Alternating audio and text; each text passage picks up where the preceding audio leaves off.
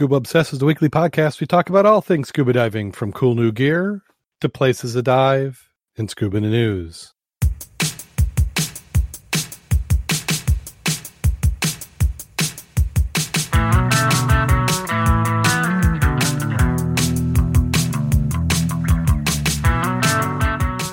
Scuba Obsessed episode 451 is recorded live June 11th, 2020.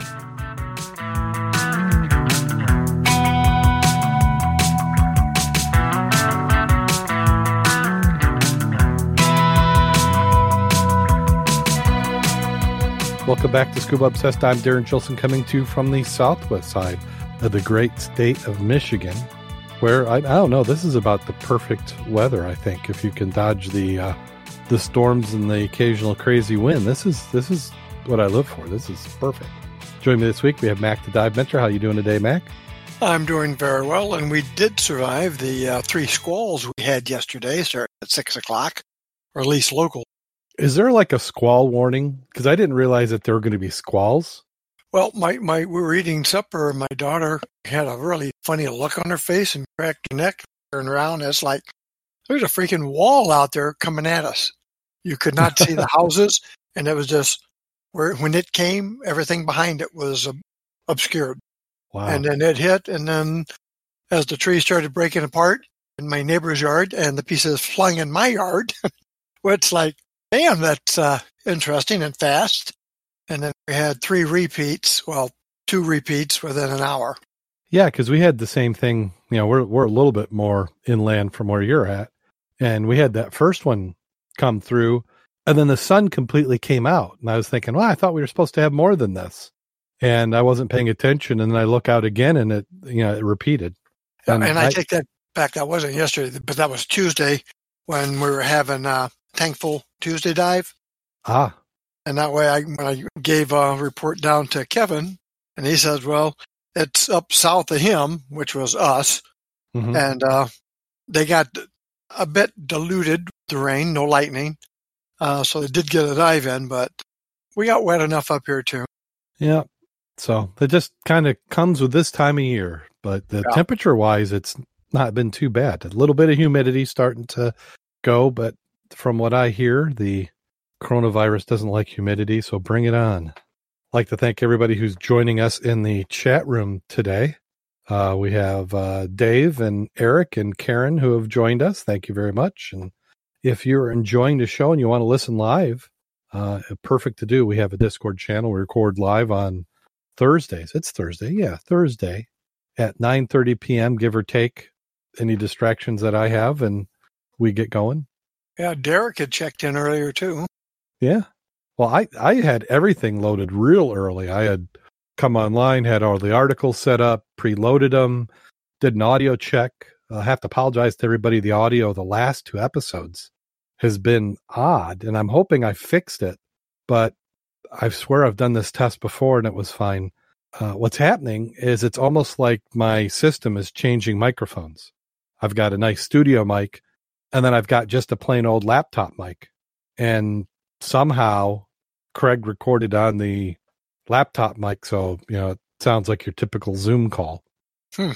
So, but you sounded good, except for you had a case of the chipmunks and the demons, where Comcast must have been having some fits or something. Well, I do know the internet has been a little weird the last 3 days. Times we lost it for up to an hour and a half. It's quite interesting nowadays. I wonder what the people do, kid, and working, that suddenly you don't have internet access for an hour and a half. People go nuts because your TV went off too. Yeah. So it's like, oh my God, what do I do? What do I do? Why, books are really a good substitute. Yeah, those cellulose hard storage of information. How quaint. So let's go ahead and jump right on into the news. First article we have up is a follow-up from our Golden Ray shipwreck out there off the East Coast. They said that all 16 of the hulking lift lugs are now in place on the exposed starboard side of the shipwreck. The Golden Ray, which is 656-foot-long freighter foundered in the St. Simons Sound, has been there for 8 months. This according to U.S. Coast Guard John Miller. spokesman for the Unified Command, the crews have already reached a halfway point on installation of the encompassing expanse of mesh netting, the primary defense and the environment protection barrier that will surround the ship. Now, that netting, I imagine, is only going to capture steel pieces. You know, any oil or smaller stuff, seems like it would just go right on through it. They said, well, it's too early for an official countdown. The arrival of the 10,000 crane barge is almost within sight now. The VB-10,000 is a dual-hulled barge crane whose center arch stands higher than the driver's view atop the Sydney Lanier Bridge, which doesn't mean anything to me. Bad weather or other holdups notwithstanding, the Texas-based steel-girded Leviathan could arrive in St. Simons Sound before July 4th. How is that almost within sight? July 4th? I mean, that's like 3 weeks away. Yeah, not too long. When I think within sight, meaning visually, physically, or literally, not a relatively short period of time. That crane is 250 feet high. Vertical clearance is the bridge that it needs to go through the port is 185 feet at the center. Well, how are they doing that? Must be they just bring it down or something. It's being pulled by two tugboats. It's about 2 weeks to get there. Should begin its journey sometime in the middle of the month, which is June.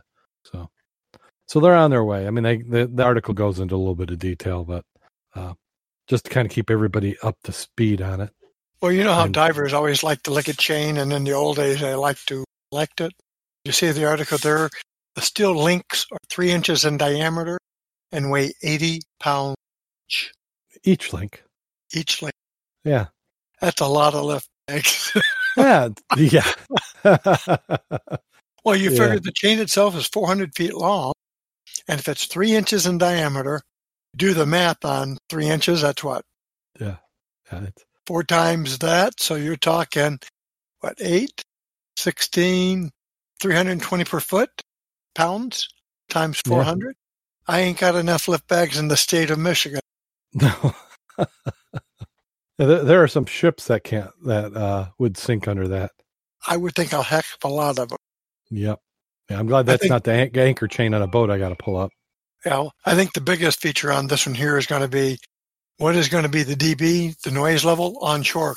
24-hour continuous cutting, and they say it's going to be loud. So I'm really curious how that is. What you need to do is do a rock concert festival on the beach that goes simultaneously 24 hours a day. So everybody forgets about the grinding noise. They just complain about the rock concert. Yeah, but what I want to do is go down there and have my hearing aid stand afterward. And I'm going to make a killing. The OSHA approved units because a little noisy. Great Lake waters in May is going to set a record. The highest water in 102 years is possible by July. 3 Great Lakes and St. Clair River set record high water levels in May. The forecast for the water rising to midsummer shows an all-time high water mark, possibly since good records began 102 years ago. Lake Michigan and Lake Huron topped the previous May water level record by 4 inches. This extra water represented 3.2 trillion gallons of the Lake Michigan Huron never had in the month of May. And then there's a chart, which you can't see, but you would be able to see if you were looking at it. And according to the chart, they said that May was higher, which represents the previous high water mark. Well, you figure, what was it, 3, 4, 5 years ago, they were saying, oh my God, it's going down the water, we're losing it. And now the whole lake level for Lake Erie is up 1 foot, and for the 2 of the Great Lakes in our area, they're up almost 3. Yeah, which is easy to see when you go downtown and see the flooding down in Benton Harbor, and Fisherman's Park, for example, is basically underwater. Mm-hmm. And the nice part is you don't have to step off the edge now and drop down a couple of feet. The water level is about 6 inches below the top of the metal. Mm-hmm. So it's easy to get in and out now. Yeah, well, we'll talk about a little bit later in the show, the dive we had on the weekend, but we went out of South Haven, and you can't, I was lost. We had to go back roads to get to the boat ramp, and the road before you get to the marina and the boat ramps is actually flooded I swear you could launch right there in the road. Probably can. Said all the Great Lakes are at normal seasonal rise and usual peak water levels are reached around July. Lake Michigan and Huron expected to continue to rise in June and July. And then on a chart, they have a green dash, which represents the most likely watermark in the next 6 months. If you look at a blue dash line, that's a long-term historical average water cycle. You see the green dash forecast exactly the normal rise and fall. In other words, the center of the forecast will work if Mother Nature gives us average weather. The red dash line cone is the range of possible outcomes. If Lake Michigan and Huron actually track at the top end of the red dash line, July and or August could have the highest water level recorded back to the beginning of the records in 1918. Is there any other? It's only 100 years. You really don't know what this has been over the last 8,000 years. Yeah. Well, I've got charts, both commercial and handmade, for some local rivers. Could you use something like that to get an idea? I mean, because at the time, I'm assuming the chart guy just like drew it how he saw it. I wonder if you could somehow, I guess it would depend on the topography and the river, because rivers change and move, but I've got some charts back into the 1800s. So are they just saying they don't trust them? I mean, 1918 really isn't, I mean, relatively speaking, that's not that long ago. We were fairly industrialized. Yeah. So why they... You can't tell me that people weren't recording it, that you didn't have lighthouse keepers or businesses that cared about it. We've got bridges older than that, wouldn't we? Yeah, that's what I was going to say. You're correct on that. I mean, those who operate bridges, if you had barges, what are the tributaries feeding it? Rivers are high, tributaries. Therefore, your traffic volume, boats and we have photography. So somebody could look at some known landmarks, look at photos and kind of determine within a couple inches what the water level was at that time of that photo being taken. So that could be an interesting project for somebody. Not me, I'm not volunteering, but somebody else can do that. And then here's an article out of inews.co.uk. North Sea feels like a neglected back garden, Poisoned porpoises are just one casualty of toxic pollution in the ocean. Zoologist finds that the porpoise was ground down by the perils of everyday ocean life. Autopsy of the harbor porpoise found in North Sea lays bare the destruction humanity is wrecking on the oceans, according to leading oceanographers. A toxic cocktail of household, agricultural, industrial chemicals, tiny plastic fragments, climate change, overfishing made the sea a hellish place to live, according to George McGavin, a zoologist at Oxford University. The dead porpoise washed up on the Dutch coast near Utrecht, one of the many found every year on beaches abutting the North Sea. Dr. McGavin was distraught by what he found, describing it as a symbol of what's wrong with our oceans. He said, "This member of the species is so beloved the public was assaulted on numerous fronts, becoming so worn down that she lost the will to live.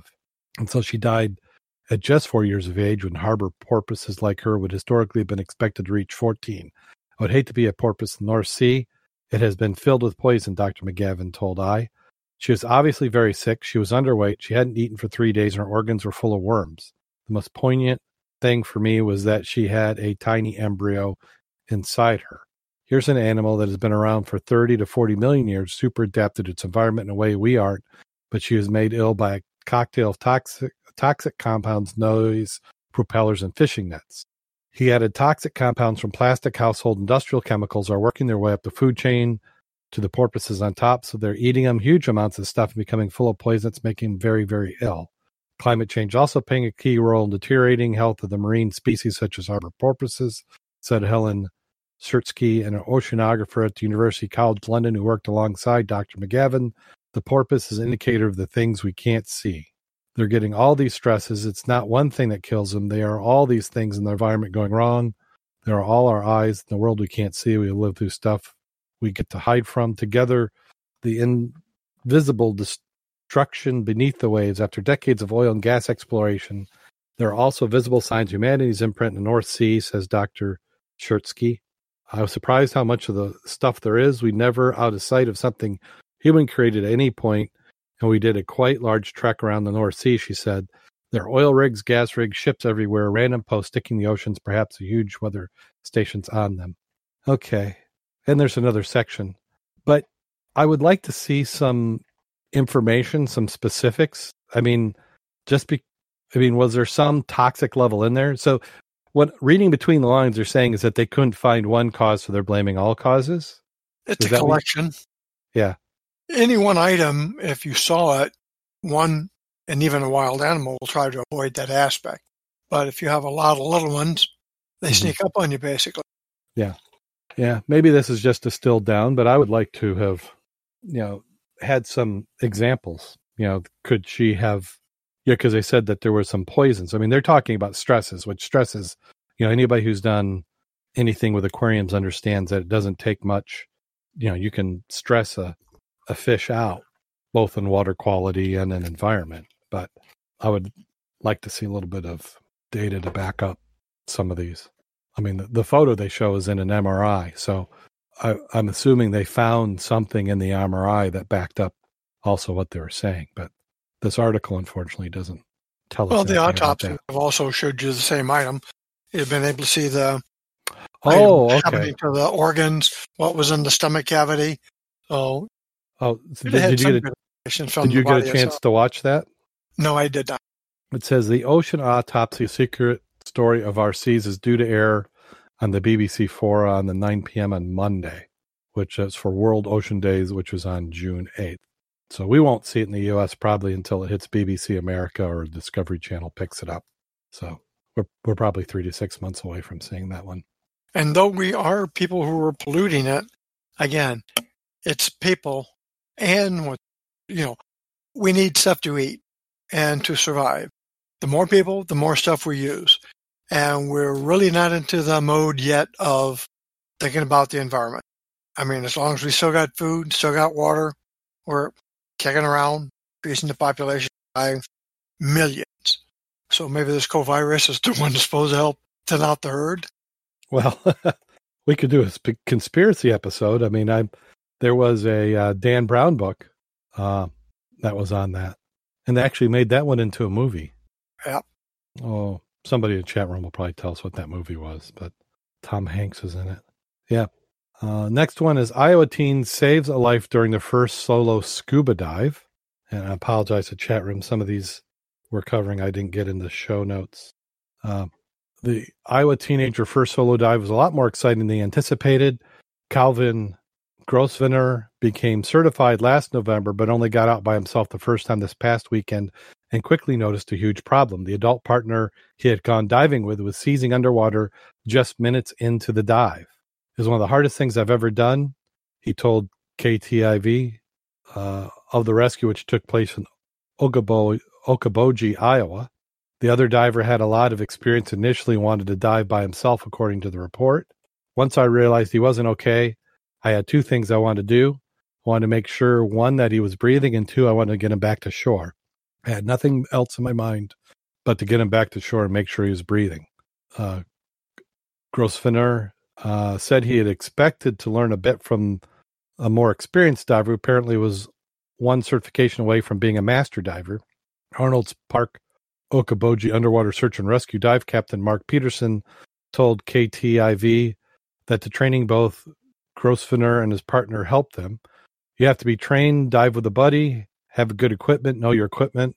I think that's what happened with both of these gentlemen. They were both trained, and the outcome we had was just because of good training. So good for him. Absolutely. Yeah. And being that young, too, keeping his mind focused on the job. Yeah. Because, I was quite a bit more mature than he was on my first dive. And, it really takes you a while, at least for me, to get to that comfortable point where I felt like I was really valuable as a dive buddy to somebody else, because those first dozen or so dives, you're just trying to keep track of everything. It just seems like you've got so many bits and pieces to worry about. But for somebody that young on this first dive, that's the training. That's the advantage of training. Training helps you spend a little bit less effort to think, and so you can do more time doing.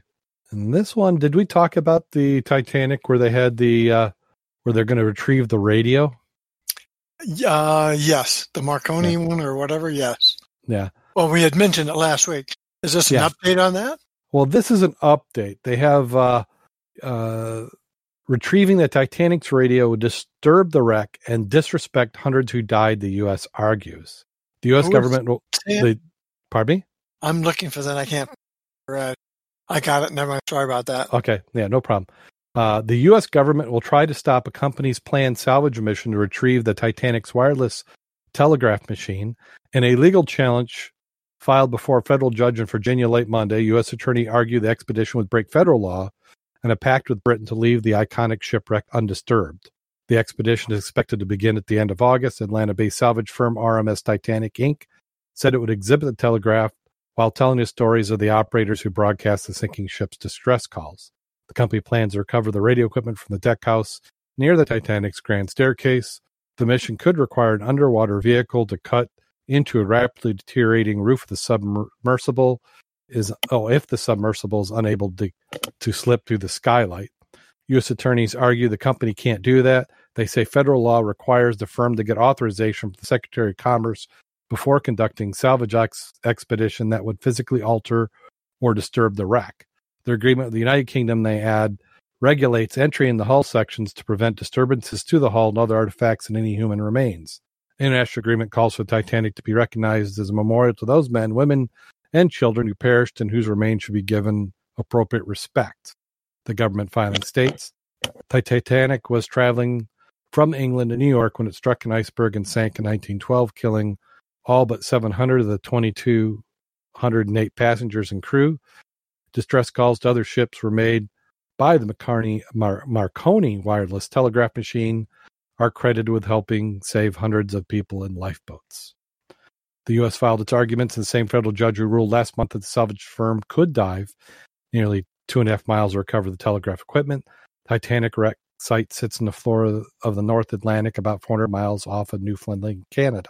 In May, U.S. District Judge Rebecca Beach Smith agreed with the salvaging firm that the telegraph is historically important, could soon disappear the rapidly deteriorating wreck. Smith wrote that recovering the telegraph would contribute to preserving the legacy of the ship and its passengers.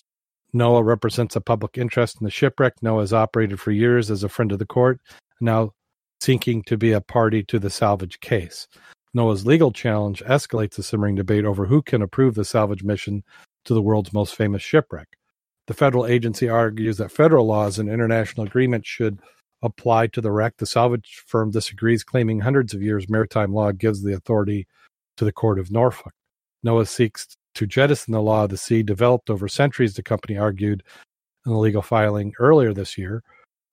George Ruthenglen, a law professor who teaches admiralty law at the University of Virginia, said the case is likely far from over.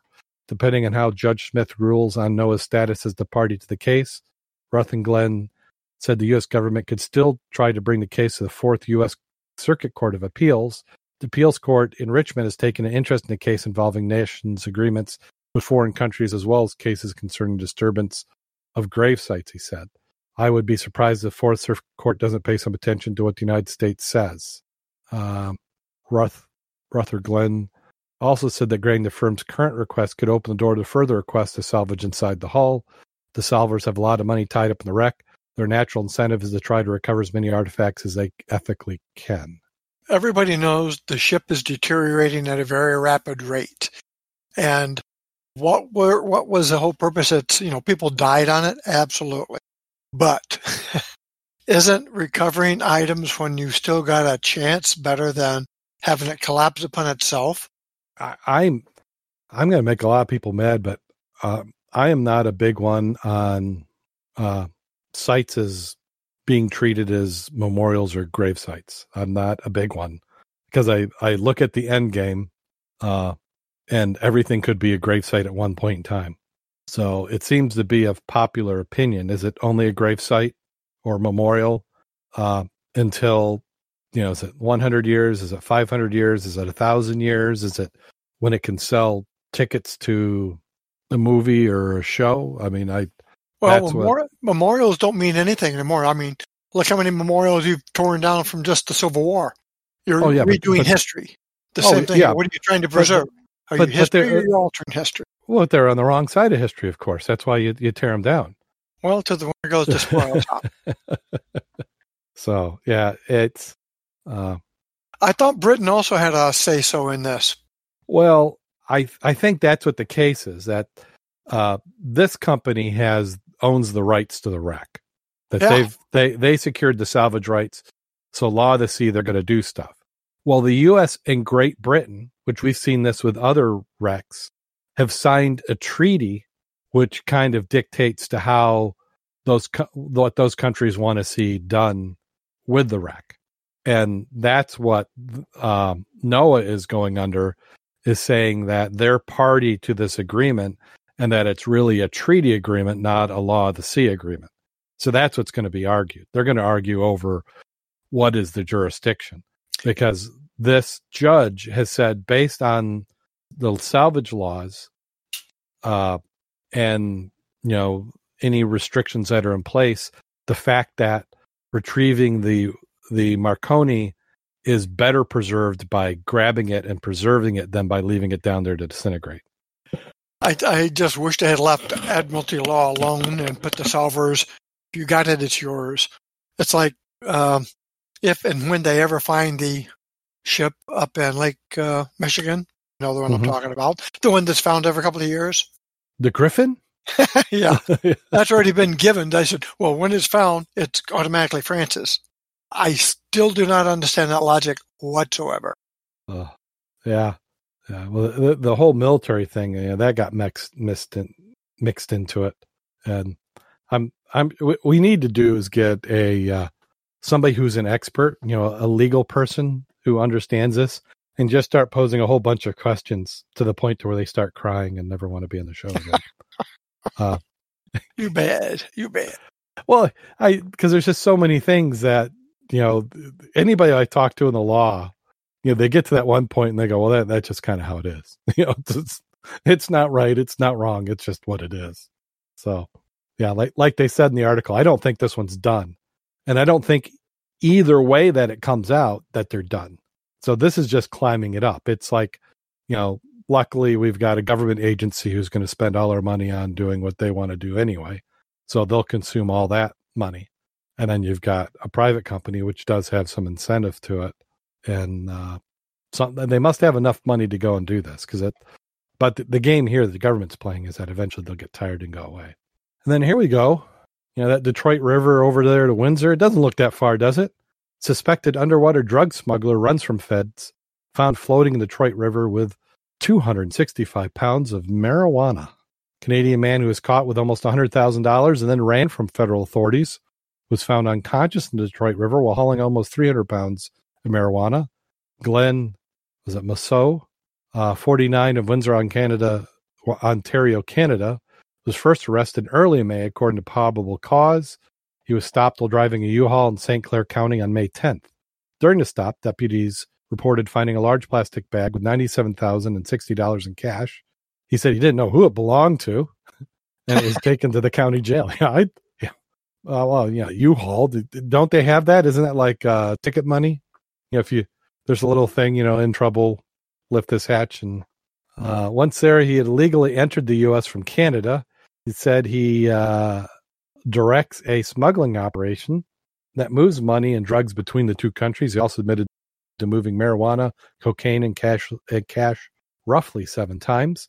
According to the affidavit, he said he was scouting a location to smuggle the currency he had when he was stopped. He said he gave GPS coordinates to someone in Canada who crosses the Detroit River with a submersible watercraft. He said he would then send the drugs or currency back with his associates across the river. He also said that one of his submersible crafts was seized by Border Patrol on April 23rd on Zug Island. During the interview, he gave authorities permission to search his 2 cell phones, which resulted in conversations with different people regarding GPS coordinates in the shoreline. The indictment says these locations are known as popular maritime smuggling locations. He's expected to receive more narcotics that he was being paid to smuggle into Canada from the U.S., but the drugs were never delivered. Masseau was eventually released and told police he would stay at the Baymont Hotel in Flat Rocks as they investigated. They just, he's not a very smart guy. Why would he ever give them permission to go through his phone without a warrant? Well, and by the way, you know this is not current, meaning this happens all the time. Oh, yeah. The last time that we went up to the same area, and we know about this back and forth under there with your scooters, we had the federales come down to talk to us to see what we were doing. Oh, gosh. The prankster in me just sees all sorts of opportunity here. I mean, we had, we had the toy box up. We had all sorts of stuff. So he just meandered down, saw what we were doing, what were we looking for, finding anything. I'm thinking one of those, those vacuum sealers you use for freezers, and just take some grass clippings and dog and horse poop, and just shrink those things up. Here you go. Yeah, you caught me red-handed, as they have to cut each one open. Oh, okay. Well, he must have been so friendly that they released him. He was eventually released, told police he would stay at the Baymont. He told police where he was staying. Oh, yeah, I'm just going to be here at Baymont and Flat Rock because they investigated on the 21st. So that was, 21st. He advised a Homeland Security agent that he would have information about multiple kilogram shipment of methamphetamine arriving Detroit the next day. At 6 a.m. on May 22nd, he was spotted leaving the hotel. Hotel employees said he contacted them and asked them to clean his room, pack his belongings as he would be traveling for an emergency funeral and would not return for several days. The same day, he also stopped his regular contact with Homeland Security agents. When they reached out to the hotel, the staff said the property were considered abandoned and turned it all over to federal agents. Wow, it only takes a day to an hours to consider abandoned. In search, of federal agents said they found 5 cell phones and a laptop, but they also said they found a dry suit used by scuba divers to keep the wearer warm and dry in cold water conditions. They also found Canadian identification documents, including a passport that was reportedly stolen January 2019. Almost 2 weeks later, on June 5th, Border Patrol agents on patrol found a vessel had crossed the border, and they tried to stop it. That's when agents saw 2 huge bundles being thrown into the river. When the agents approached the bundles, they found a man later identified as Masseau floating unconscious in the water. He was pulled from the water, and agents determined he was tied to the bundles with a tow strap. The bundles were identified as marijuana and weighed roughly 265 pounds in total. He had previously been deported in the U.S. in December 1995. He's currently being held in federal custody on possession with intent to distribute marijuana, bulk cash smuggling, and illegal entry into the U.S. Well, he'll get off on the illegal entry because that wasn't his fault. If he hadn't been tethered, the overboard thing dragged him into the water. So that one's got to go. If he gets a good lawyer, he... It sounded like he had a good lawyer. So why in the world... do you think that they were hoping that he had some more information, so they were kind of, baiting him along there? Absolutely. Sure. Absolutely. Yeah, go there, and then he had this stuff, and then he thought he saw the light at the end of the tunnel, plus is going to make some money. Because, he's in hot water, because he lost some drug dealers $97,000 in cash. So he is probably... trying to decide am I safer in prison or am I safer getting back? So somebody had talked them into it, but the passed out thing is odd too. And then the dry suit. I mean, there's all sorts of different spots. It sounds like it'd be like a little good movie, more of a comedy of errors to me. Right? Yeah, you could have it done. Yeah, so you do a little bit of comedy spin on it, and then corny Dumber and Dumbers. Yeah, it does. Well, there's all those books I used to read, the world's dumbest criminals and stuff, and you just laugh at what people do. Quarantining divers film a tiger shark taking repeated bites out of a boat in middle of nowhere. They were in Middletown Reef off NSW. Is that North South Wales? Is that what that means? NSW. We're shocked after a large tiger shark repeatedly. And let me give this to and I missed the chat room. They're saying, I want to ride in the submarine. I want to see photos of the submarine. Underwater oceanographer Dean Kropp, who runs a YouTube channel, Barefoot Captain, told 9 News he was diving with his crew and he spotted a large predator encroaching on them. They exited the water real quick. He stood in the back of the boat and filmed the encounter. The shark made a lunge at the vessel.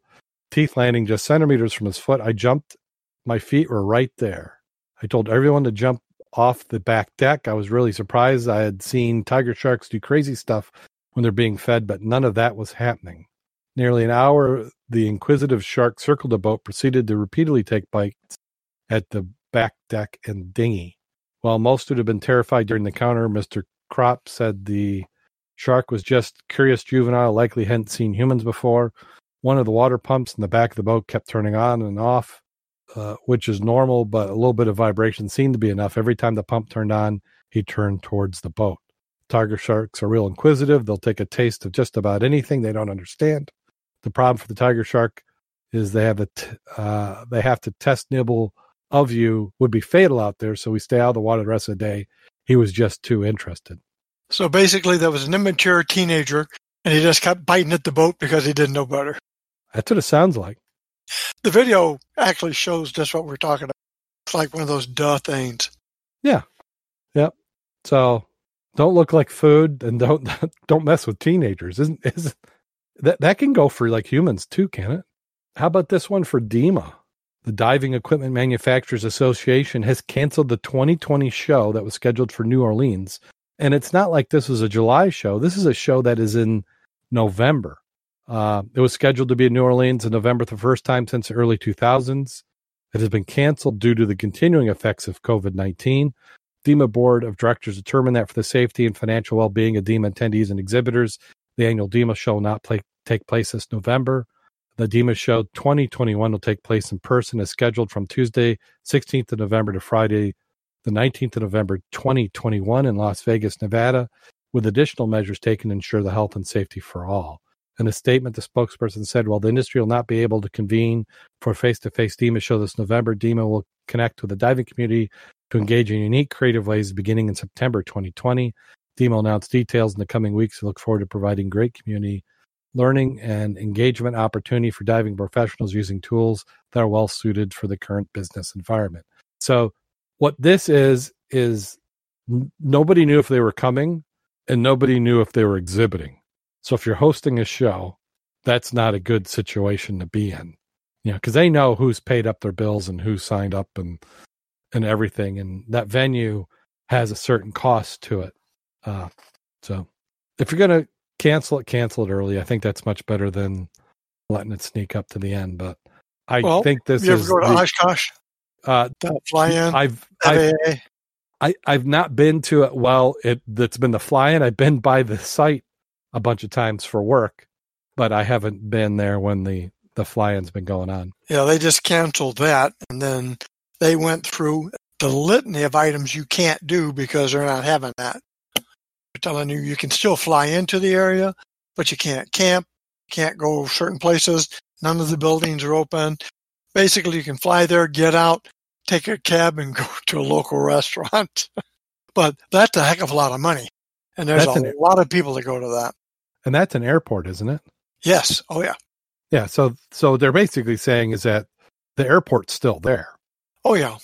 And so, they're all the different facilities that support that. During the FAA convention, basically a month, none of that's going to be available. And in the challenge with that also is a lot of those, I don't know that group specifically, but you have volunteers who are helping. And if you don't have a commitment from volunteers, you know, because honestly, you know, the greatest generation and their, you know, people within a few years of that are probably your best volunteers. And if they're not comfortable with, the health situation, you're going to be down on manpower. So even with everything else considered, that's got to be a challenge and something to be considered. Absolutely. In our area here, we're probably going to be one of the first locations to test this out, but the Berrien County Youth Fair, which I believe is it their 80th year or is it the 100th year? I thought it was already canceled. The Berrien County hasn't been canceled. All the other ones have been canceled. Van Buren's, the Berrien Springs have been canceled. Yeah, the parade for the 4th of July has been canceled, but the Berrien County Youth Fair in Berrien Springs, Michigan is still going on. I mean, it still could be canceled, but they're planning it to go on. In fact, they're doing a food drive-through coming up one of these weekends. So they'll have some of the food vendors there who have been hurting because all the other events that they go to have been canceled. So they're going to bring them in just for a weekend to let them sell some food. So if you are missing your fair food in anticipation of the fair, there's going to be some there, including the corn dog booth, which is probably one of the best values.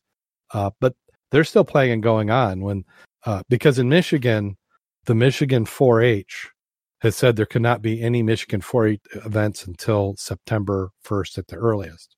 So that's clubs, that's fairs that are 4-H fairs, which our fair is not a 4-H fair. There are 4-H clubs at the fair, but it's not a 4-H fair. So in the state of Michigan, there's only a handful of fairs who could even continue. And some of them who could have already canceled. So like I said, all of them in our proximity have already decided to cancel. Ain't a good year. Yeah, Karen's saying that's June 19th to 21st, including the corn dog. Yep. So if they have it, I will be very surprised. The youth fair? Yep. Yeah. Yep. Well, we'll see. Well, a lot is going to depend. If they have that second wave they've been talking about, then they won't. If they don't have the second wave, they will. I've been looking at the numbers, and here, here's incredibly local information. So let me pull up the chart.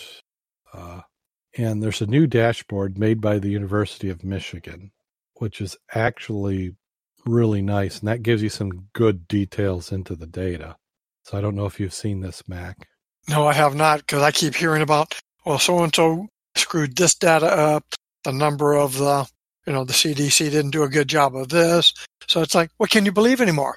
They keep changing their minds. Well, the thing with this, and I think if any, well, it's hard to say. There's numbers that have been weighed on either side. But so this one is, and for the listeners who won't look at this map, hopefully I remember putting the show notes, but it's mistartmap.info is the website.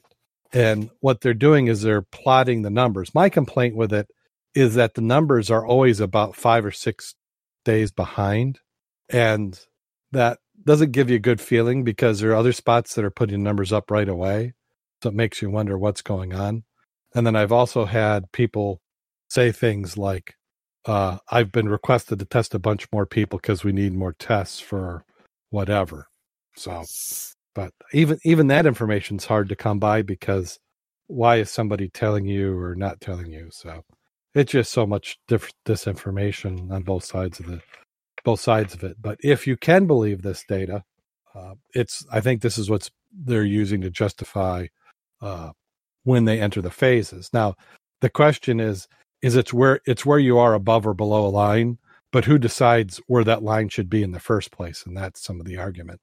But if you go to that chart, and what you do is there's a map of Michigan, you click on your section of Michigan, and then you click on your county, and you can look at all the data. But and you can see the peak. And in Berrien County, we had our high point was May 19th, and then we had a trough, and then we had a second peak on June 2nd, and we're now on a downward slope. But when you look at Michigan as a whole has been on a significant downward slope. So did you just say Michigan as a whole? Yes. Oh, yeah. Yeah. If you look at Michigan as a whole. Yeah. That is not endorsed by the Pure Michigan campaign. That's one of their rejected marketing terms, Michigan as a whole. And for divers, we'd say Michigan as a whole, you put water in, which is why we have the Great Lakes. See, there's a save. Yeah, and what Karen's talking about, which I agree with her, is that if you keep the RO below 1, which is the transmission rate, if you can get it where less people are being transmitted to, like if somebody who gets it if 10 people get COVID, but they only give it to 8 more people, you eventually. It's going to run out of steam. And I think that's kind of where we are now. Once we get to the point. I'm real curious after Memorial Day. When I did my flyover, the beaches were not a lot of people, but mm-hmm. The week after there was more people than there was at Memorial weekend. So to me, I was going to wait 2 weeks after last week to see what happens. I think if you're concerned about getting it, you want to wait 2 to 3 weeks from kind of, because right now the state says we are at the, you know, was that phase? Let me hear what they called it. We're at the phase 4 medium risk, and then the next phase is phase 5, which is low risk, and then 6 is post pandemic. So I agree, we're certainly not at post pandemic, but I think we're probably in the low risk phase. And if we're not there yet, we're moving into it just in the week. And I think the reason we're moving into it, and that's despite people not following the rules, because like you've pointed out, social distancing. I had to go to Meijer to pick up dog food, and it's the first time I've been in Meijer since February, and I wore my mask, and I would say only 25 to 30% are wearing masks in Meijer. Not really? The employees are, but everybody else isn't. And you can't stereotype. You can't say that this person type or this gender or this, you know, is going to be, because I saw young people with masks, young people without masks, you know, middle-aged, you know, you couldn't predict who would be wearing a mask or who wouldn't be. But it was, I'd say, 1 out of 3 people wearing a mask, and they're not including employees. Employees, because it's their requirement to work there, we're all wearing masks. But, and my wife had been saying it was about 50-50 a couple weeks ago. So people have already kind of given up on it. I saw in Stevensville, the Watermark Brewery. I don't know if you're familiar with that is. Yeah. That was open today. You know, they don't have a kitchen, but they have a food truck. They had the outdoor open. There was nobody. And the number of people there, if you lined them up on a grid, you'd be very lucky to be able to get 6-foot spacing. With that, there was not 6-foot spacing, and there were zero masks. There was a group of... What was the age group? I've noticed when I've been, the older people are wearing the mask. That's just my observation. But I'm, again, not really going in. I'm using the little, you go pick up your medicine at the corner, you know, to the booth, that kind of stuff. I did not see many people at the store or at Watermark over the age of 60. But I did see there was a group of bikers there. And when I say bikers, I'm not talking Harley type. I'm talking, you know, the skin tight, nylon type, suit type. And there was probably 30 of them, and there was not a foot between them with no mask. So, So the way I look at this is put this in your calendar, count 2 weeks from now. If we haven't had a spike, it's over with, because if they can transmit it or something, they're doing it right now. Well, it suits me. I'd like it to get over with. Yeah. Yeah. Karen, Karen just posted a chart up. I mean, that's possible, but even if that's what it does, that's still, you know, we're still in the downward. There's like, I mean, you can say that's a bump in the map, but I wouldn't call that a second spike. To me, a second spike would have to be as high as the first spike. And I just don't think we've got enough people who can catch it. They're going to go. Yeah. So, but I completely agree. That's what we're going to see, because there are people who don't think that they can get it, who can still get it. I mean, there's still people out there with it. So, you know, I'm still washing my hands with the, but I have to say, I like the hand cleaner that is made from the distilleries. It's like, are you using that hand cleaner internally or externally? Oh, of course. No. You have to use it in your hands, but I can dream. I just don't want to do the Betty Ford thing. What was it? She was doing Windex or something that when she got in trouble. Do you remember that? No, I do not. Oh, that's old. That's ancient Michigan history for that. Only old people know. And I'm way too old. So there's our COVID sidetrack for the week. But yeah. Well, it applies to us because we're not diving as we had been because of this. And we are starting to get back into the groove of diving, but not with the same extent that we did 6 months ago. Yeah. Well, and this actually leads into our next article real well, which it almost sounds like we planned it, but I completely off script, is that Patty has a COVID diving status map. So, you know, one thing we've realized as we're doing this show is not every country and every place is at the same point in the COVID recovery or with the rules on whether you can dive or not. So Patty has put out this map, and you can search and find out what location you're thinking about traveling to, whether they have diving. And some of the options, according to the legend of the map, is diving is allowed with no restrictions, diving is allowed with some restrictions, diving is not allowed, or diving restrictions vary by state, province, and district. So, which, you know, Brazil and Mexico are the one where it varies. So well, they've got Michigan. So I'm clicking on Michigan right now. It said scuba diving is allowed with restrictions. It has May 28th as full reopening, which means that they're not updating their information because we're past that date. Travel into the country is allowed with restrictions. Travel out of the country is allowed with restrictions. Travel within the country is allowed with restrictions. P.S. Don't go through the Canadian border. You know, I'm really surprised we have not got a lot more information in Russia. Yeah, but this is handy.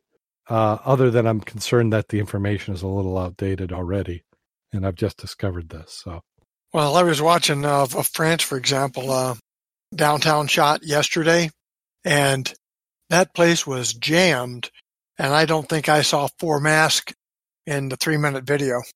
And they were definitely not separated by any distance. If you've been there, you know how small the tables are to begin with, and everybody is jammed together. So I found that extremely interesting. That's a little puzzling, but yeah, maybe they've just, some places I think have just kind of given up. And this isn't an article we're covering, but did you see the double lung transplant done in Illinois? No. They had a young lady in her 20s who had caught COVID, was on respirators, and was to the point where she had been on the lung transplant list, and she wouldn't live if she didn't get it immediately, so they bumped her up. And she successfully had the first double lung transplant in the U.S. And it shouldn't have been that way. I have a friend who's had a double lung. Oh, she had a double lung? He had one a couple years ago. Well, it's been, 8 years ago. Oh, okay. So that shows you that nobody keeps track of anything. Everything's got to be first. But yeah. So she had a double lung transplant, and they said that when they were removing her old lungs, it was hard because everything had disintegrated and had collapsed and was stuck. So, but they expect a full recovery, which I thought was pretty amazing. But there are some people who get COVID and have a really bad situation from it. Scuba diving, EcoWatch, scuba diving after coronavirus, what you need to know, and let's see if we agree with them. They said scuba divers around the world are holding their breath to see if coronavirus infections affect their ability to dive. Some preliminary data, while inconclusive, indicates that permanent lung damage can occur, even in mild cases. All experts are advising for further studies to examine potential permanent effects. Like other respiratory illnesses, COVID-19 can cause lasting lung damage. This, according to Dr. Mathis Noceto, Director of Medical Services at Divers Alert Network. Dan, the doctor addressed the fears of many scuba divers in a company webinar on diving after COVID-19 infections. Joseph Dudery, a principal investigator in a study to use hyperbaric medicine to treat coronavirus patients, explains to EcoWatch that lung cells are damaged by both the coronavirus infection and the body's inflammatory reaction to it, reducing lung function and gas exchange capabilities. He noted that in the webinar that inflammation causes the leakage of fluid and pus into the lungs, which can result in irreparable lung scarring and damage. It is not good for anyone's lungs, let alone diving. There is no proof that lungs have fully recovered from COVID-19. Everyone that has had COVID so far, even if they have COVID in January, their lungs are still likely recovering. So it's too soon to say if they're able or not going to be to dive. An April 15th report from Austria put the diving world on high alert. Dr. Frank Hartig treated 6 infected divers who only suffered mild symptoms, were not hospitalized, or recovered at home. According to Cayman Compass, although clinically recovered, all 6 participants exhibited irreversible long-term lung damage, which made full recovery unlikely. 2 exhibited asthmatic-like irritated lungs. 2 suffered low oxygen supplies. 4 suffered significant changes to lung structure, reported Cayman Compass. None of the 6 divers can be released for diving for the time being, despite their well-being. Doctor said that patients who fully recover could still suffer lung damage, which could permanently prohibit scuba diving, and other forms of exercise. He implored diving professionals like dive instructors, commercial divers, to avoid contacting disease at all costs. It is responsible position statement. Undersea Hyperbaric Medical Society, UHMS, called the findings generalized and premature, the medical society emphasized. At the present time, we simply do not have sufficient data to support or refute the definitive proclamations made by this case series. The primary source of scientific information regarding diving noted that more time and studies are needed to accurately assess the potential impact of disease on individuals' health and ability to dive. Well, looking at those x-rays, it don't look good. Yeah. And I think it depends on how you got it, because there are asymptomatic people who have, I don't believe that everybody who didn't have symptoms is this bad. But the key is going to be all these athletes who got it and didn't have it badly. Let's see what their lungs look like when they start to play or try to play. Right. They've got the money and they've got the systems to support them. So they're going to be very early to get it. And, you know, when you're $1 million athlete with a contract, they're going to get MRIs and all these sorts of things to figure out how bad. Right. And this is the one that they said, well, it's only mild. Well, if it's only mild and you have that kind of lung damage, you're going to see a lot more guys who are playing that says, maybe I don't want to play right now, because you don't want that either. That's going to be the interesting part as far as I'm concerned. Yeah, we just don't know yet. And then this next article I thought was just an interesting PR thing. Lieutenant Governor Pamela Evatt, who's the fifth from the left in the photo, with her husband David, fourth from the left, during a break in the scuba training taught by Major General Tom Mulliken, retired commanding general of the South Carolina State Guard and the current chair of the South Carolina Floodwater Commission. They're in their initial portion of training that was conducted by Milliken and his team in Camden, with dives following Lake Murray. Milliken will lead a month-long expedition in July across South Carolina following the 500-mile Palmetto Trail. The venture will showcase SE7, or the Seven Natural Wonders of South Carolina. So they got some training in. The one thing I'm surprised, and maybe South Carolina's in a different spot than we are, but I'm surprised that everybody in that photo looks pretty close together, wouldn't you say? There's some oldies in there. Yeah. Lake Murray's an interesting place, by the way. There's I used to live out that way, called Bomb Island, and that's appropriately named. They used to use it for bombing practice back in World War II.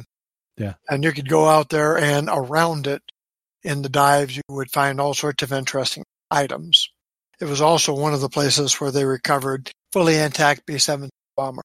Yeah, I think I'm on a couple Facebook groups for that area for scuba divers. So looks to be they have a blast down that way.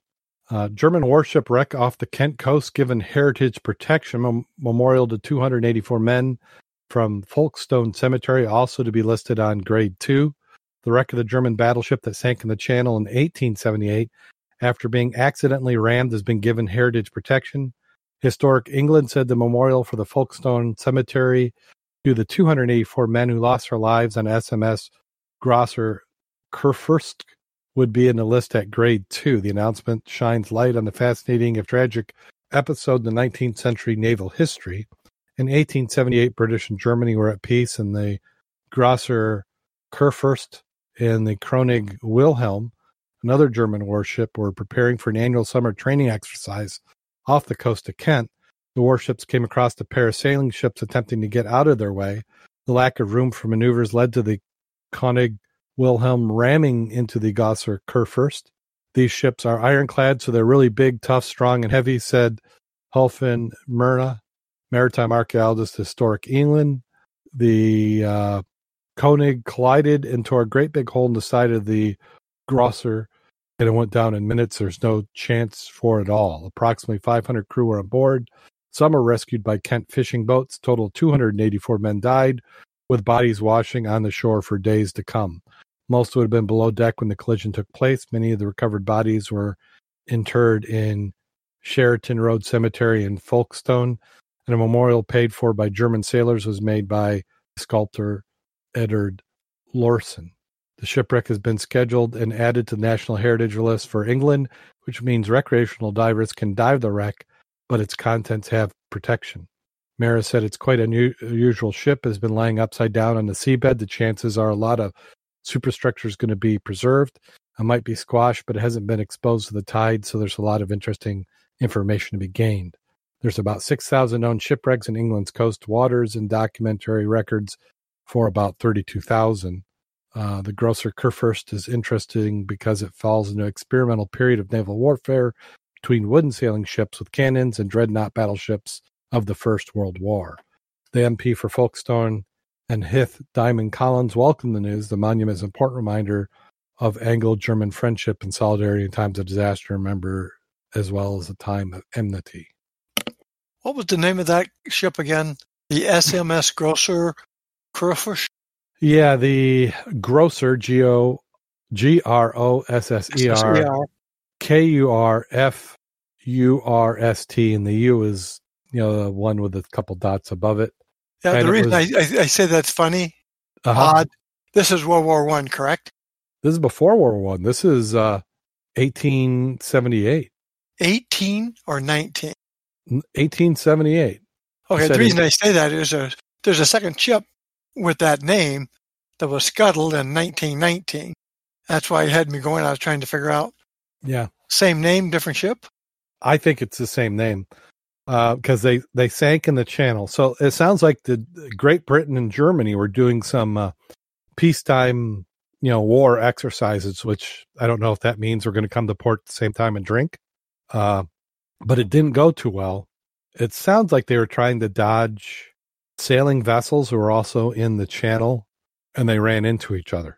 So, does that say how deep that is? I'm looking at the Victoria. They didn't in the article, but I imagine it's in the river or in the bay, so it shouldn't be terribly deep. And it's diveable. They allow for diving, even though it's preserved. Well, I know the other ones were in Scapa Flow, and there's a whole one stuff about Scapa Flow, but I was just looking at this, trying to figure out what are they talking about. Yeah, this is going to be shallower. Sorry to get off topic there. Yeah, no problem. I'm sure other people had the same questions. And the marker is pretty well done. I mean, I've always liked the sculptures and memorials from this time period.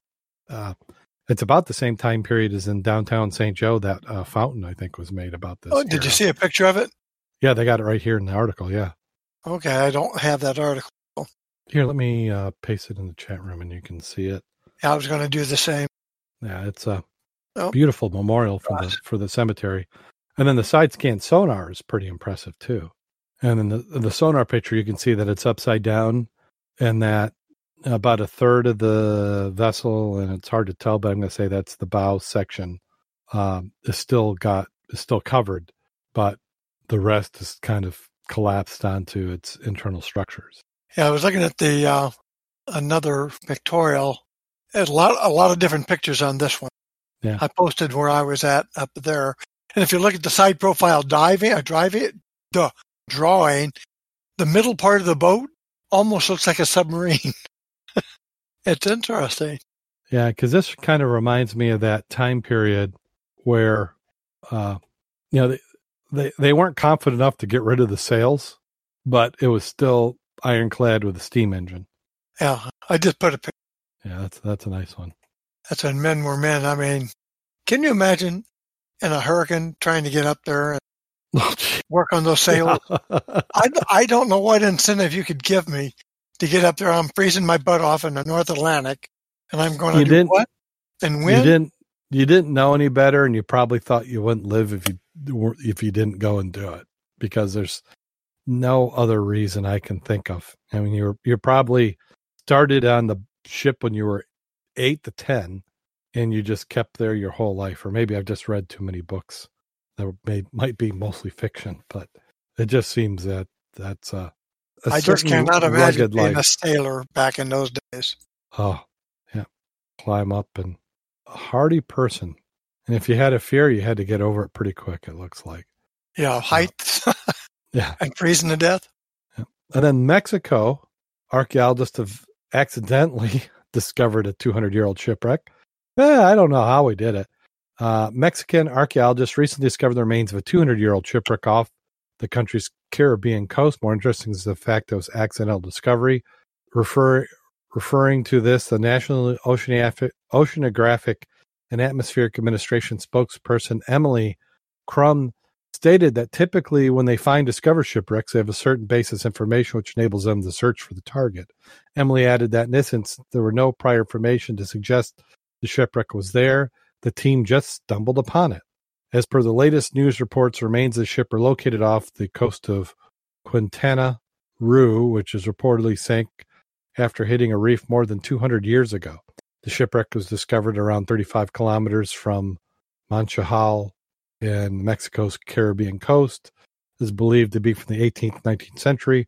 Reports say the ship has been named Manuel Paloco, i.e. the name of the fisherman who discovered the shipwreck, and reported it to authorities. After discovery, archaeologists started speculating the reason and the details for the ship. Well, some of the views that the shipwreck belonged to an 18th century and 19th century British ships. Others spotted cannon and anchor and iron ingots among the remains. Analyzing the probable scenarios, archaeologists are of the view the ship sank after hitting the Chinchorro Bank, which was referred to as the sleep-robbing reef or the nightmare reef. As per the records, many as 70 shipwrecks have been discovered from this area till now. Mexico has declared the area an underwater cultural heritage site because of many wrecks that have been discovered there, including two Spanish galleons reported this recent finding of the shipwreck as the 70th shipwreck found in the area. We covered this before. Well, that one picture, that really looks like an iron chip, especially the bow of it. It does, just that it's so stiff and intact. Yeah, and I don't see any place for a mast. I'm looking at the cargo hold with the cover still on it, and then you go to that last picture, which seems to be very deep. And is that the aft section? Because that looks metallic also. Well, here's the thing. I think that's not the photo. If you look at the photo, in the corner it says Credit iStock. This is clip art. Okay. Yes. So. That took the sales right out of it. Oh. Yeah. And the next one says photo courtesy of NOAA, which is why I covered this. Because I thought that was it, but I think that's a NOAA photo, not a NOAA photo of this wreck. Yeah. Oh, well. But people like photos and they wouldn't know better. But yeah, I'm hoping we get some more information on it. And then we have a couple articles. Let's see, which is the one. Take a look at this other article on the Mexico shipwreck. I'm going to paste that in the chat room. And that one has a different photo. And that makes me almost believe that might be the actual photo of the wreck. And that one definitely does not look metallic at all. And let me know what you think of that one. Do you see it? Not yet. I'm still coming to life. Slowly loading. How did the gloom materialize as the shipwreck with an ROV hovering above it? Oh, that's an interesting photo, isn't it? Yeah, and I don't think that's I think there's nothing to make me that indicates to me that is not a photo of that wreck. Okay, yeah, that's plenty of wood and timbers all around. Yeah, you got a mast going up. Yeah, the right is the I would say the bow, and the left is the stern. It looks like there's a tiller, wouldn't you say? Yeah, it looked like it embedded itself in almost like sandy hills down there, didn't it? Or rock. Yeah. Well, if it's 200 years ago, I mean, you've got some time for some flock and silt to build up. So the cannon and the anchors are conclusive enough. The head of the study revealed the anchors and cannon found the ship were revealing an 18th century English ship.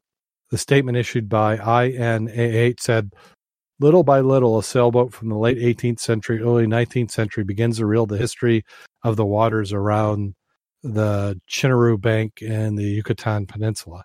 The underwater archaeologists theorize how the crew of the vessel made the last efforts to avoid the catastrophic event. This is inferred by discovery of activated anchor. That is, it is launched in the sea with the intention of attaching itself to the reef barrier to save the ship from running aground, and that today is fully outgrown with coral. INAH protects and investigates 70 shipwrecks in the Chinchorro Bank, and the archaeologists believe that with each new shipwreck, found people can learn more about the last 5 centuries of navigation within the American waters. Manuel Paloco, the fisherman who spotted the shipwreck and reported to Mexico's National Archaeological Institute, the head of the new study regarded the shipwreck, admits that a lot of the needed details are unknown, therefore we cannot wait for further investigations. Let's hope we'll get them pretty soon. I wonder what the guy was doing to locate that. Well, because by the look in the photo, that appears to be many hundreds of feet down.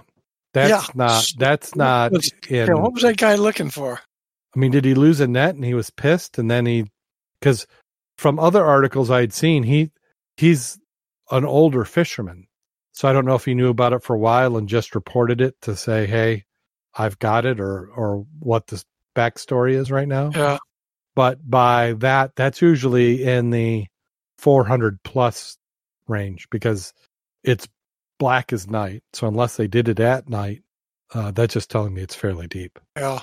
Cool though. I like to cover those. Always interesting because you always wonder what happened. Yeah. Of course, I also secondarily wonder what's on board. Yeah. Well, it's always got gold and, if it's a Clive Cussler book, there's some unobtainium and some radioactive material and a spy who was on his last mission before retiring. And speaking of political, record of a gunboat that JFK commanded under fire and his final World War II service is excavated 30 years after it sank in the Harlem River. Salvage crews have lifted the wreck of the torpedo boat, thought to have been commanded heroically by John F. Kennedy in New York City's Harlem River.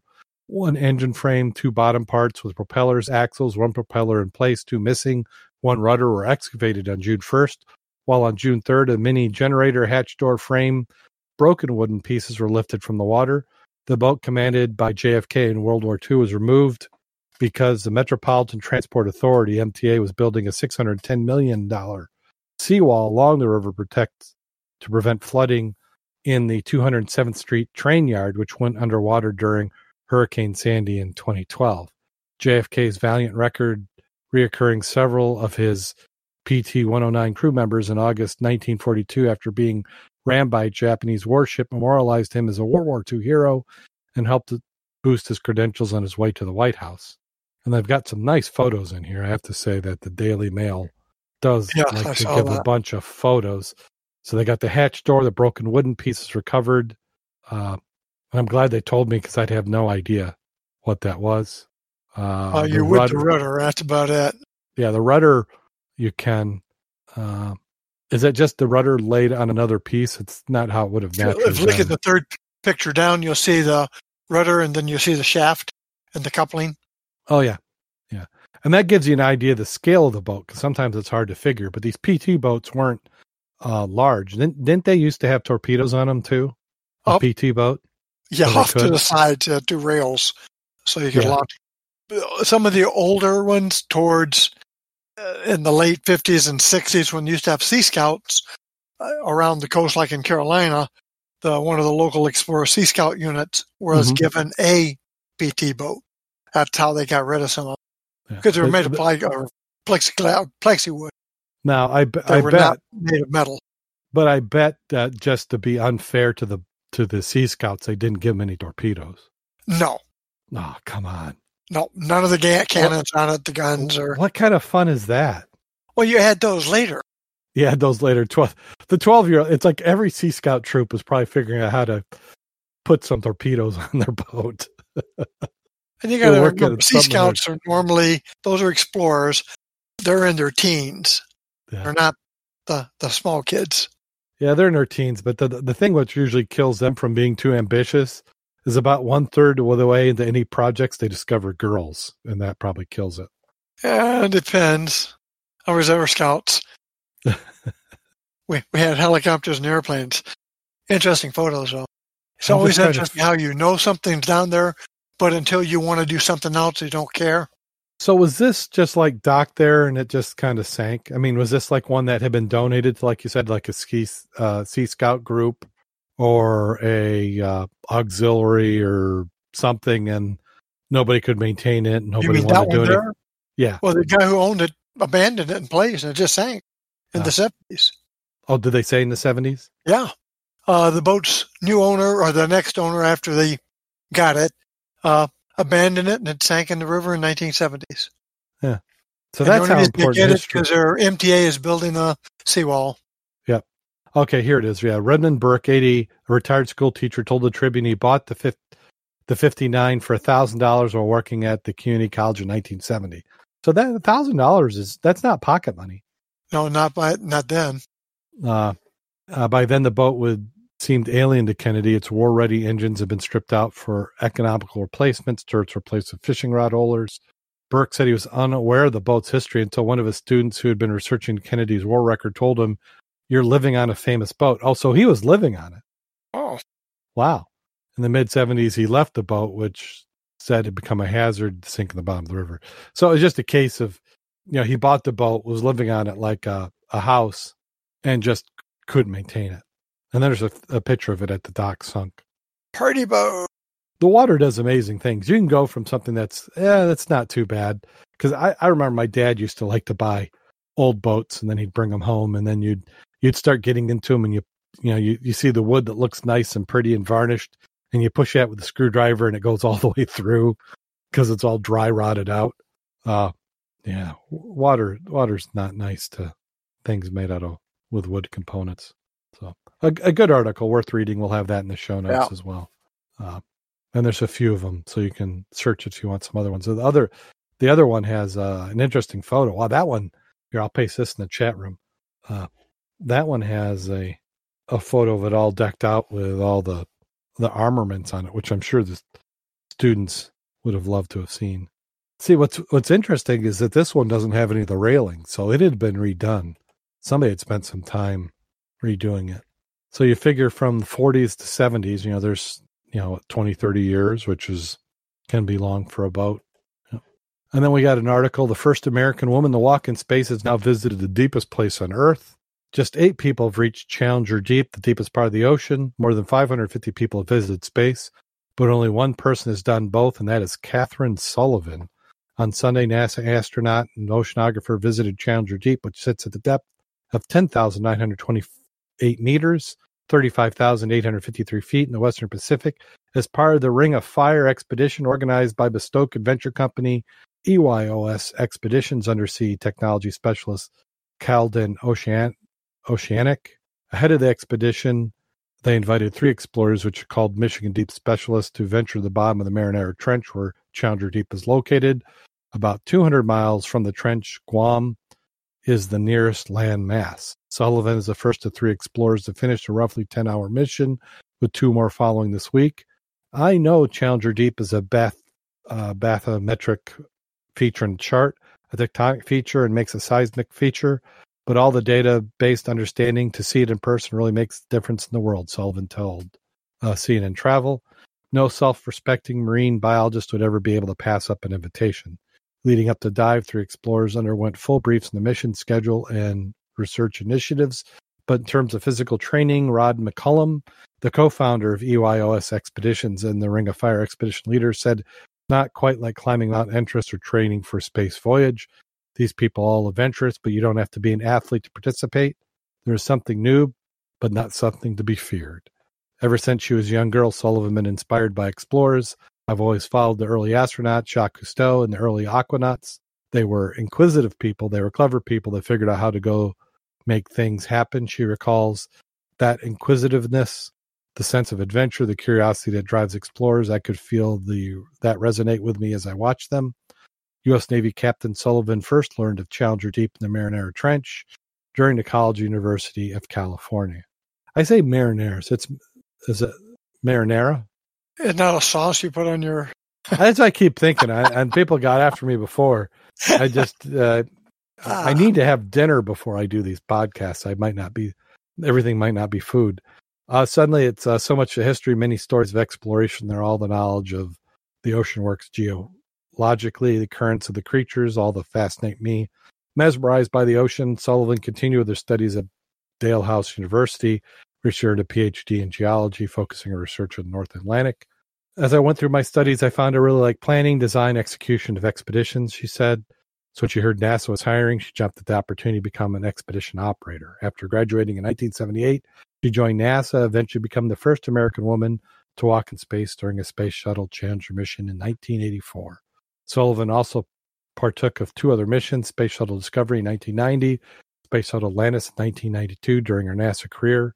She later served as administrator of the National Oceanic and Atmospheric Administration, wrote a book, Handprints on Hubble, Astronaut's Story of Invention, amongst other contributions to the scientific community. Do you realize how long ago she was in space? Isn't that crazy? It is. It honestly is. And I can remember as a kid, I was in Maine at the time visiting my grandparents, and on TV they had the first space shuttle. And when I say first space shuttle, it wasn't the one that flew. It was a test one in the back of an airliner. And they were just, for whatever, because that's how they transport the shuttle. They put it in the back of an airliner. Piggyback. And I can remember they go, okay, well, here we did this. And it was like some ridiculous amount of time. And I can remember as a kid, I was like, that is forever.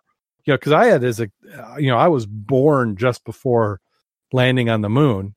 And I can vaguely remember, the mission where the U.S. and Russia shook hands in space. I can remember watching that, and I should have been too young to remember it, but I swear I can remember that. And so I was probably 8 or 10 when the space shuttle was doing the early shakeups and tests. And it was probably only like a year or 2 years or something, but I can remember thinking, that is crazy. And then we ran, and then when they retired it, about 10 years ago, 10, 12 years ago now? Yeah.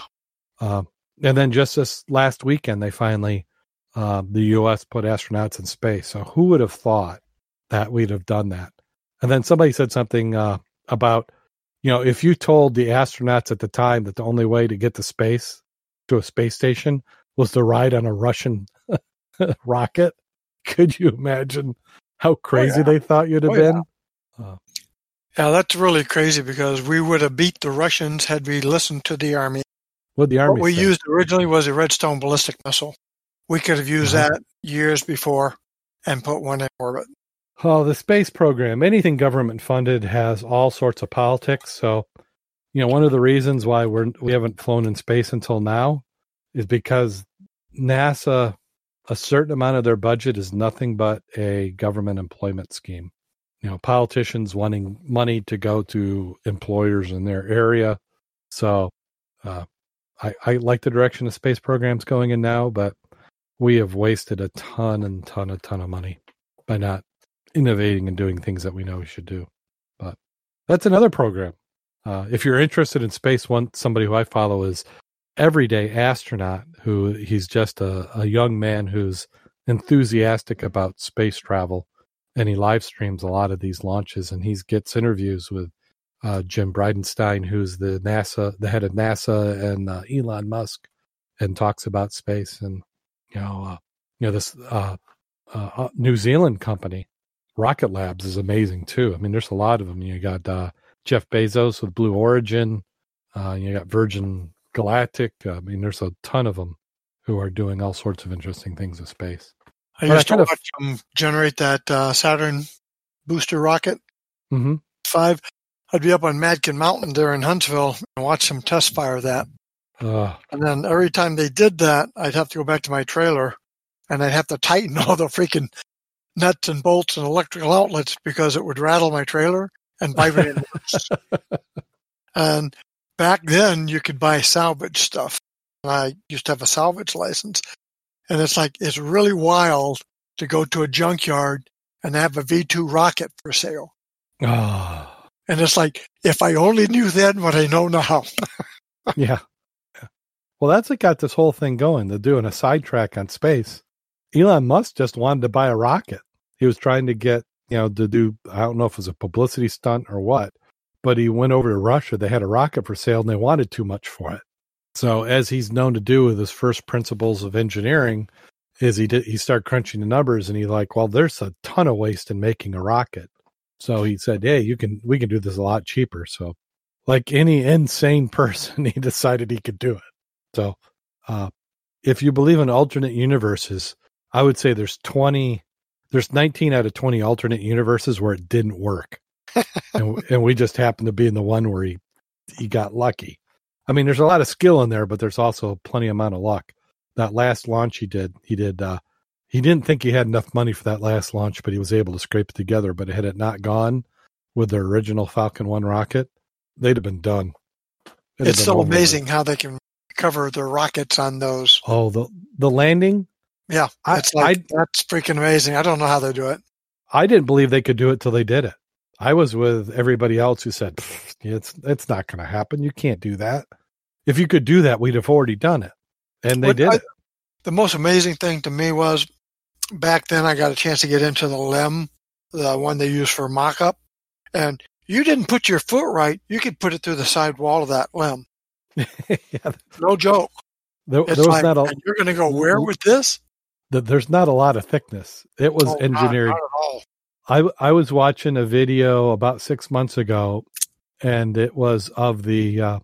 it wasn't the SpaceX, but it was the other one, the one who's doing the Orion program. I don't think it's Boeing, but maybe it was Lockheed, which my son got a scholarship to.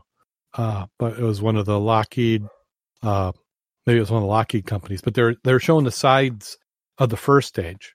And originally for the Saturn program, they were doing hexagons in the aluminum. So it's an aluminum, and they make that rocket. It's a certain diameter, but it's made of aluminum, and they mill. They've got a CNC that machines this aluminum to make the piece, and then they run it through a bender to roll it to get these sections that they can piece together.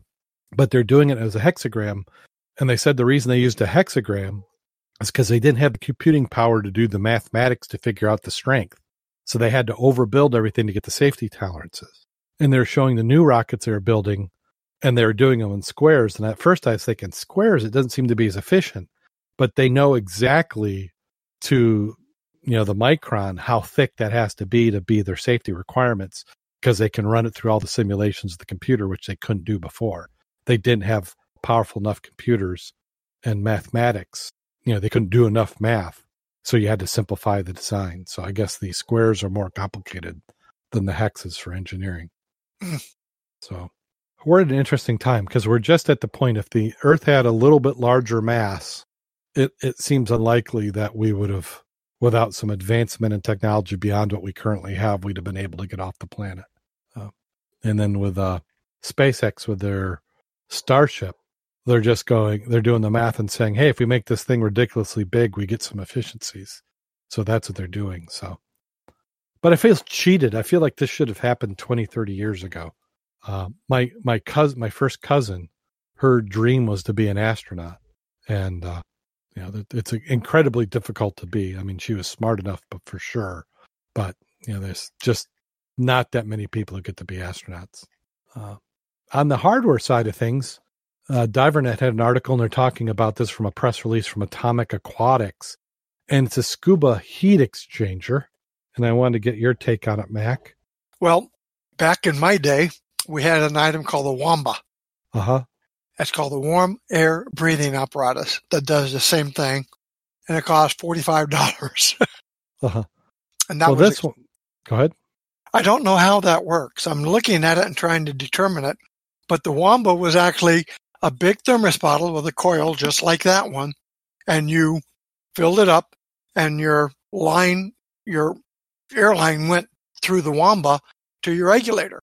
So as it came out of your tank, it warmed up because you had hot water in that thermos. And when obviously when the heat got out of the bottle, it gets cold again. But initially, you had warm air. Yeah. It says scuba heat fits between most regulators' first and second stage and is claimed to greatly reduce icing risk without impairing breathing performance. The unit designed for easy installation, requiring no batteries, and costs 360 pounds. So is it just trying to use the mass of the water? Because water, because it's liquid, is going to be, at 31 or, -1 Celsius in salt water. Wouldn't that be about as cold as it could get? Yeah, I don't know the transfer coefficients for that. That's got to be what they're doing. Uh-huh. They're running through it to help warm it up. But The Wamba worked, yeah. But a lot of people didn't buy them because that's just an extra. And again, how many people dove in the ice back then? We're still talking, we're doing wetsuits here. Yeah.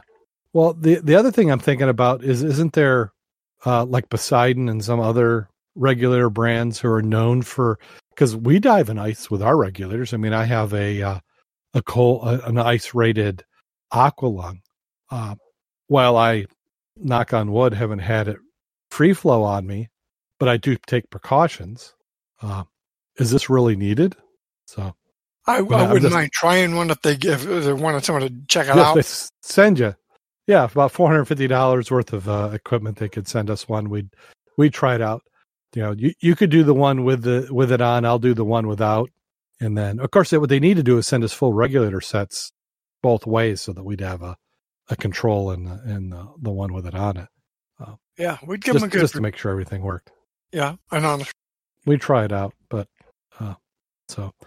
interesting item, or maybe this is the exact same item you're talking about, and they bought the patent and they're just re-implementing it, or it's come except out of. They're not using water; they're using coils.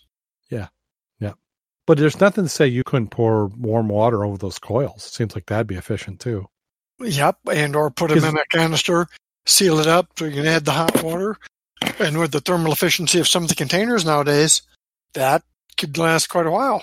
Yeah. See, for those of you who don't dive in cold water, you know, normally in the warm tropical water, one of the things you check in your air is you're up on the surface and you breathe.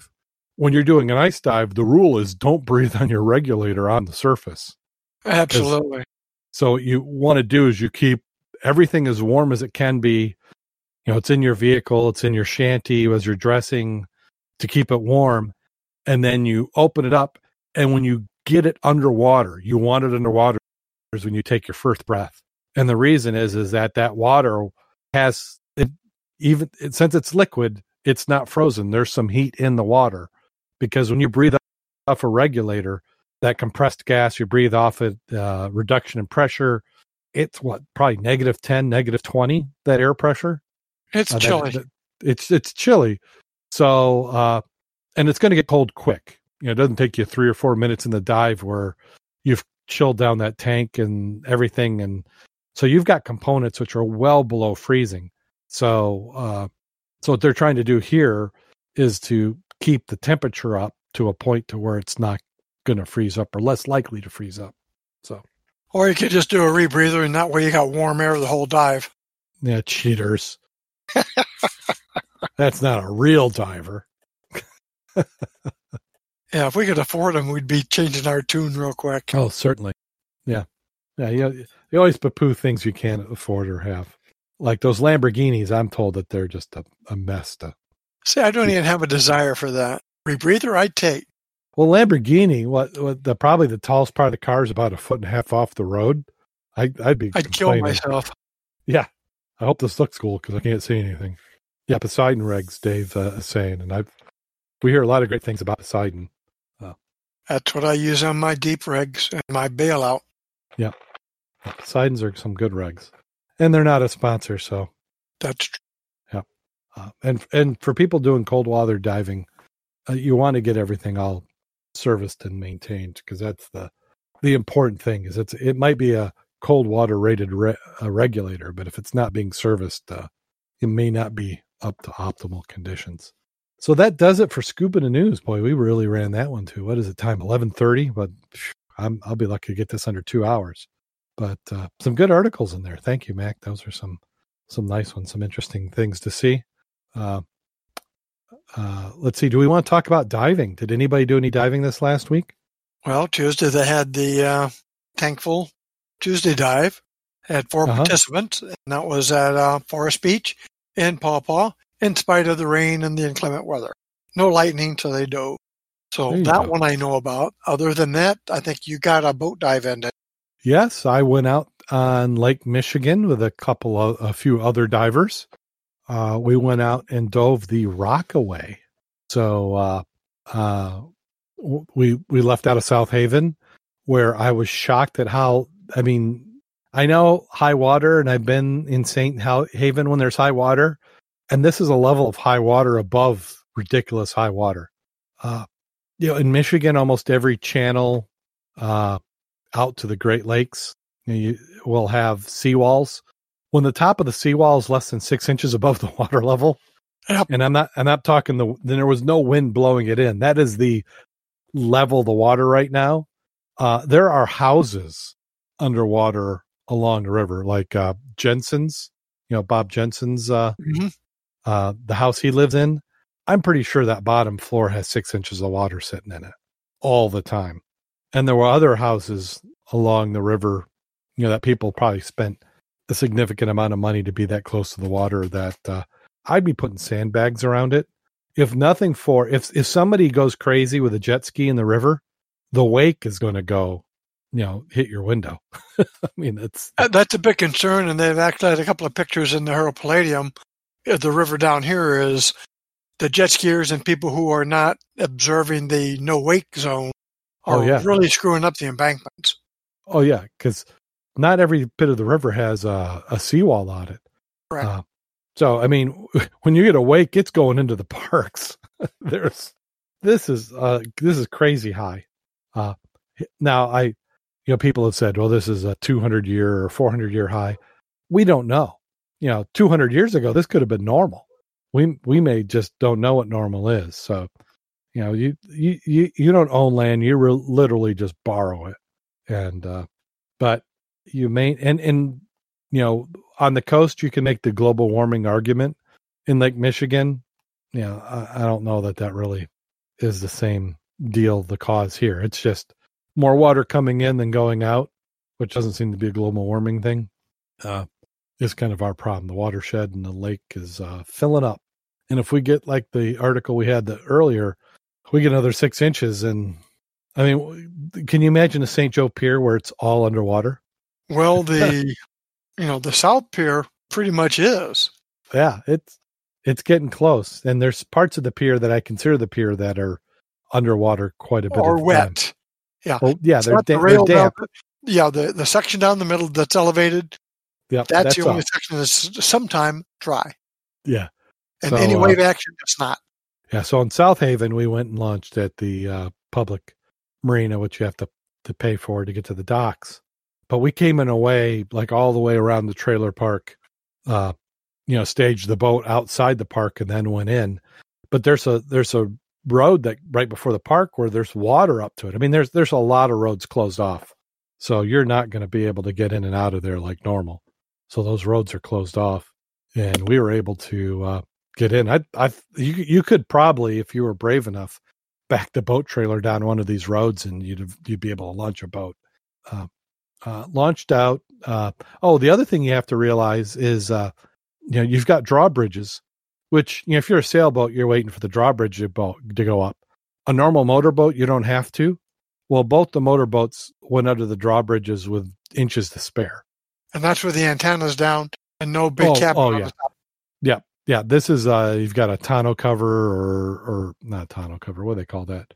I'll think of it later. But, yeah, they were close. And we were standing up, making sure, you know, like telling her, you know, get ready to back up real quick if we can't make it underneath. But we made it out. A lot of people on the piers, a lot of people on the beaches. Not quite summer populations, but, you know, high for a virus era population. We did see some people with masks, but kind of your point, Mac, in South Haven, the only people I saw with masks were over 60. And most likely over 70, honestly, but everybody else was mask free. And then we went out, we dove the rock away. We got out there. I was on the boat that was the non preserve diver boat. And the other boat was the ones with the appropriate personnel for putting buoys into the water. But we dove down. Visibility was crap, I would say, and in relative crap. It was like 5 feet going down the line on the surface. The water temperature was maybe 60-ish. It was still kind of chilly. On the bottom, I had 43. Some people had 42. Some had 44. So I was kind of splitting the difference. But when you got to about 20 or 30 feet above the wreck, it opened up, and I'd say we had about 20, 25 feet of viz. So not too bad. And Kurt and I were the first ones down in the bottom. The special train divers were doing their things. Kurt and I were doing our just kind of looking around, see what we could see. And visibility was good except for every place we had been. So they're putting out the buoy, or the buoy is out. You know, the DNR divers got the buoy out in the water and stuff. They were on different boats, but so the crib was already out. The crib was fine. Yep, the crib was fine.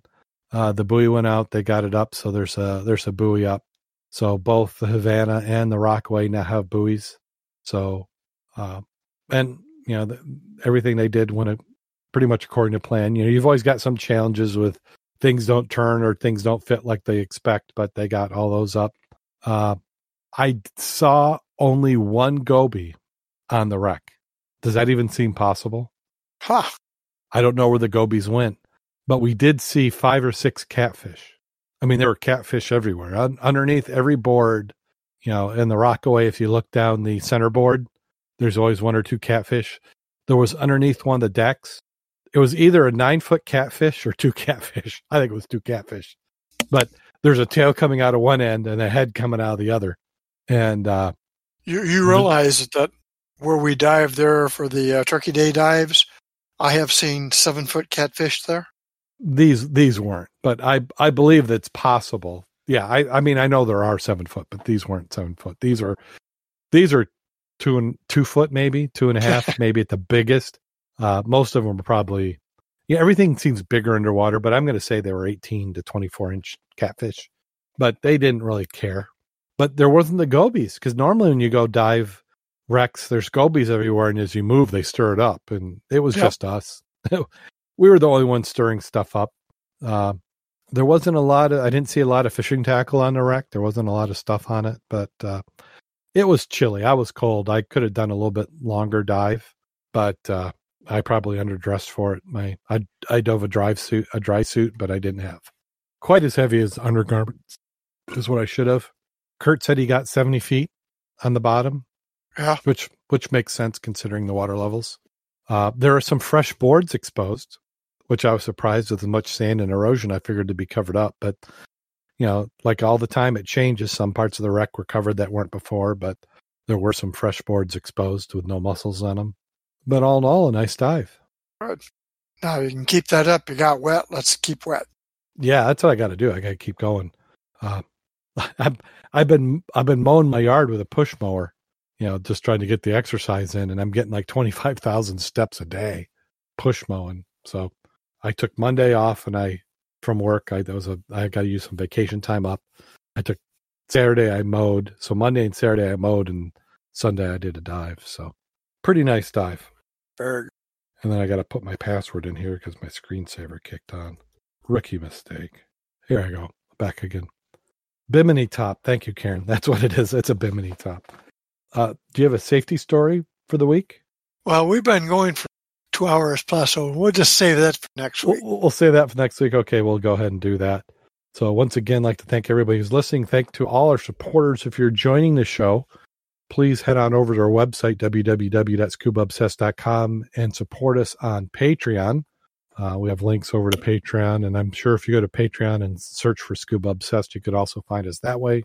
We're on Twitter at Scuba Obsessed. We're on Facebook, facebook.com/Scuba Obsessed. God, I think that's it. You know, if Kevin was here, who he's getting ready for his honeymoon, so he couldn't be here with us, but I know he wishes he could. He'd say support your librarians, which post-COVID. If they were open. If they were open. I think you support your librarians by paying your late fees, because you probably got some. Actually, the libraries around here now have stopped collection on late fees. There is none of that. Oh, wow.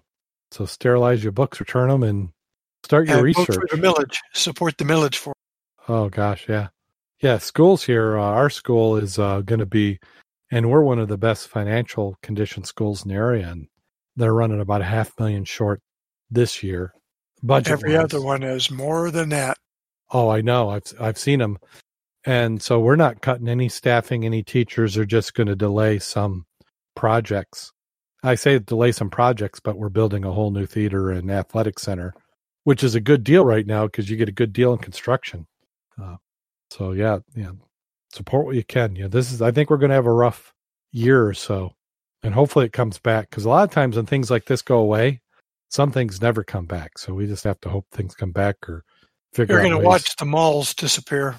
The malls have already been disappearing. Harbor Mall. They figured it was going to phase out in 10, 12 years. It is shot in the butt bad, big time. Well, nobody's going to start a retail business, and those who have retail businesses, I think, are just calling it quits. You can't compete with the online retailers. Or if you're a business doing retail, you're also doing online, which is, it just makes sense. The tough thing with an online business is shipping. If you're a local business and you decide you're going to do shipping, everybody's conditioned to expecting Amazon shipping, and you can't do that. UPS isn't going to give you those rates. FedEx doesn't give you those rates because they're cooking it into other things, membership fees and other ways to cover that 2-day shipping all the time, and it makes it tough for everybody else. So support your local dive shops, dive centers. Get in there because Amazon's not going to do your air fills. That's my prediction is. In the next 5 to 10 years, we're not going to see an Amazon airfill station. Yeah. So are you ready for that time of the show? Yes, sirree. And I'm very afraid I've done this joke, but we'll just pretend like I haven't. So, and this one was provided to us by somebody who's not here on the program tonight, so we can blame them. Crap. What did I just do? I lost my article. Holy crap. Where'd it go? There it is. Okay. 15-year-old Amish boy and his father were in the mall. They're amazed by almost everything they saw, but especially by two shiny silver walls that could move apart and then slide back together again. The boy asks, "What is this, father?" The father, never having seen an elevator, responded, "Son, I've never seen anything like this in my life. I don't know what it is." While the boy and his father were watching with amazement, a fat old lady in a motorized cart moved up to the moving walls and pressed a button. The walls opened and the lady rolled between into a small room. The walls closed, and the boy and his father watched the small numbers on the wall light up sequentially. They continued to watch until they reached the last number, and then the numbers began to light in reverse order. The doors opened, and a young blonde stepped out. The father, not taking his eyes off the young woman, said quietly to his son, "Go get your mother."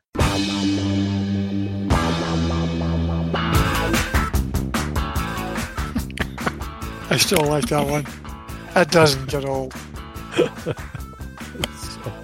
Until next time, go out there and get wet. And stay safe. And we'll get Craig out of here.